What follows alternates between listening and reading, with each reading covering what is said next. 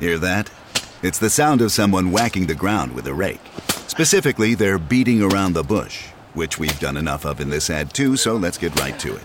The new Moneymaker scratch off from the Ohio Lottery doesn't beat around the bush. Money Maker. Play the game and you could win money, up to $2 million. With more than 88 million in prizes ranging from 50 to $500, Moneymaker cuts right to the cash. Lottery players are subject to Ohio laws and commission regulations. Play responsibly. Today is Saturday, May 22nd, 2021.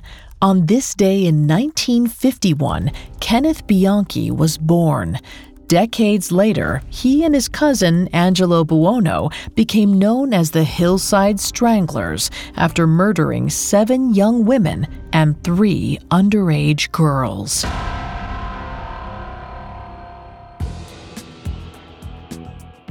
Welcome to Today in True Crime, a Spotify original from Parcast. Due to the graphic nature of these crimes, listener discretion is advised. We advise extreme caution for listeners under 13. Today we're covering the day Kenneth Bianchi, one of the Hillside Stranglers, was born. Let's go back to Rochester, New York on May 22, 1951.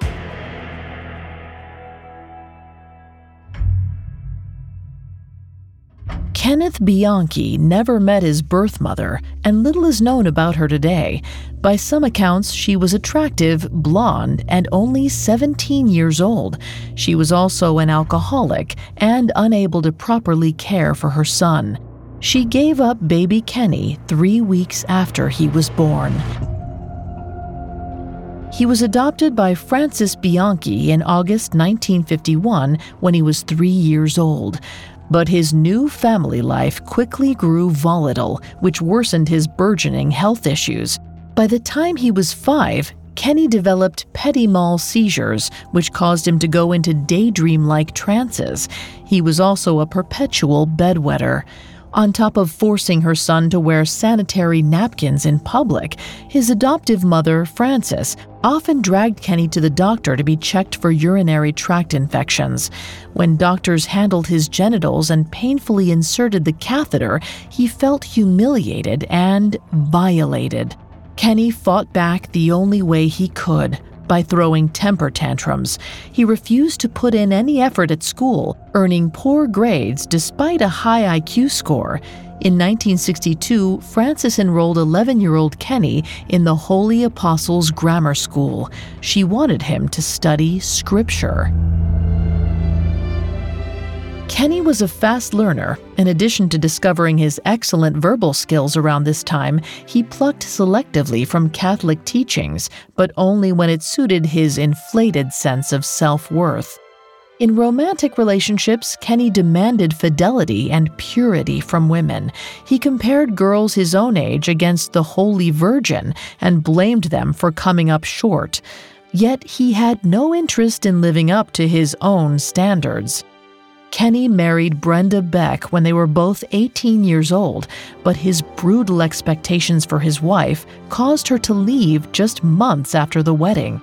Kenny shrugged the relationship off, calling it an annulment. He was already dating several other women. One of these girlfriends got a letter from Kenny in 1972.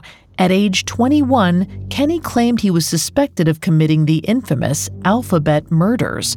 Eyewitnesses spotted a man who looked like Kenny driving a small blue car near one of the crime scenes. Although he didn't own a vehicle like that, one of his girlfriends did, and she lent it to him frequently. Whether he was actually involved in the murders is unclear, but after the police inquiry, he fled Rochester for good. In 1976, 25 year old Kenny set off for Los Angeles to stay with his cousin, Angelo. Just a year later, the two of them terrorized the city and became known as the Hillside Stranglers. Up next, Kenneth Bianchi starts killing. Wayne Simmons spent 27 years undercover for the CIA. When he retired from spy work, he got a big break terrorism analyst on Fox News. Then he met Kent Clizbe. So I'm a real CIA guy. This is total nonsense. I'm Alex French, and I'm here to figure out who's telling the truth. Was Wayne Simmons a spy, or was he nothing but a con man? Imposters is a Spotify original from Parcast. Follow and listen exclusively on Spotify. Now back to the story. On May 22, 1951, Kenneth Bianchi was born. His early life was traumatic, and he soon grew into a pathological manipulator. Though Kenny was under suspicion for committing the alphabet murders in 1972, his only known crimes as a young man involved petty thievery. All that changed when he arrived in Los Angeles in 1976. Kenny moved in with his 42 year old cousin, Angelo Buono, and was soon amazed by how Angelo dealt with women. While Kenny tried to be charming and eloquent, Angelo was terse, forceful, and more successful. Kenny wanted to be more like Angelo, but first he needed money. The local sheriff's office turned his application down, so he focused on another of his passions psychology. He reportedly opened a psychiatry service using a phony PhD certificate and stolen college transcripts. The scam didn't pay well.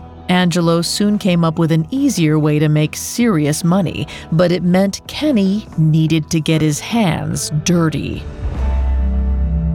With Angelo's encouragement, Kenny smooth talked two underage girls into coming to their house and forced them into sex slavery. Then he and Angelo tried to get their hands on a high profile client list from a veteran sex worker. Luckily, the girls they kidnapped outsmarted them and got away. It was then that the men discovered their client list was no good. Craving payback, Kenny and Angelo strangled the sex worker who gave them the fraudulent list on October 17, 1977. Kenny enjoyed the murder. After he and Angelo dumped the victim's body in the hills near Warner Brothers Studios, they started planning their next attack. Posing as policemen, they took to stopping women on the street and ordering them into their car. They sexually assaulted their victims before strangling them. The women they targeted were often blonde, and most appeared to be in their late teens. Either by coincidence or deliberate evil, Kenny hunted women and girls who resembled his birth mother.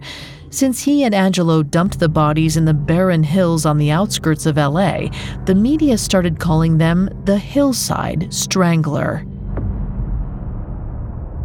As the bodies piled up, Kenny grew reckless.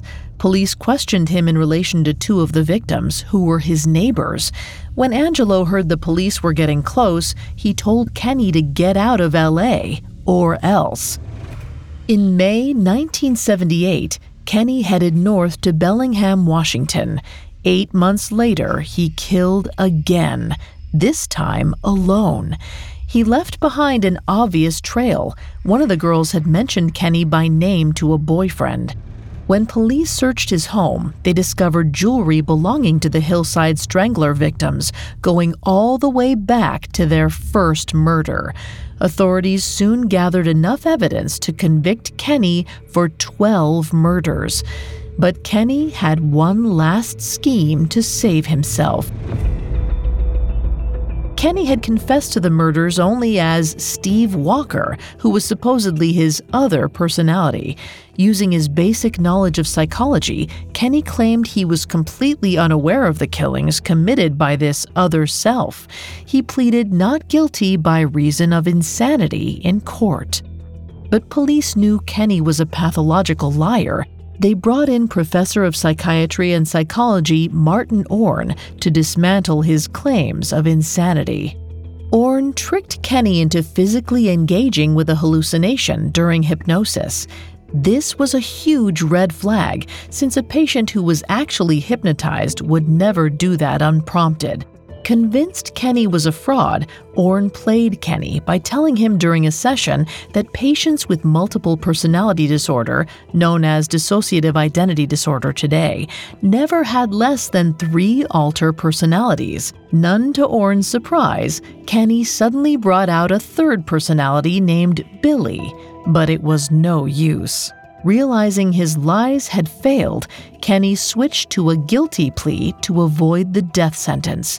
He and his cousin Angelo were put behind bars, ensuring that the Hillside Strangler would never see the light of day again.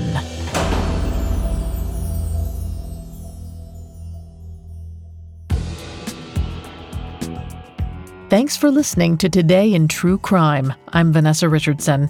Today in True Crime is a Spotify original from Parcast. You can find more episodes of Today in True Crime and all other Spotify originals from Parcast for free on Spotify. We'll be back with a brand new episode tomorrow in True Crime. Today in True Crime is a Spotify original from Parcast. It is executive produced by Max Cutler, sound designed by Juan Borda, with production assistance by Ron Shapiro, Trent Williamson, Carly Madden, and Bruce Kitovich. This episode of Today in True Crime was written by Daniel William Gonzalez, with writing assistance by Terrell Wells, and fact checking by Cheyenne Lopez. I'm Vanessa Richardson.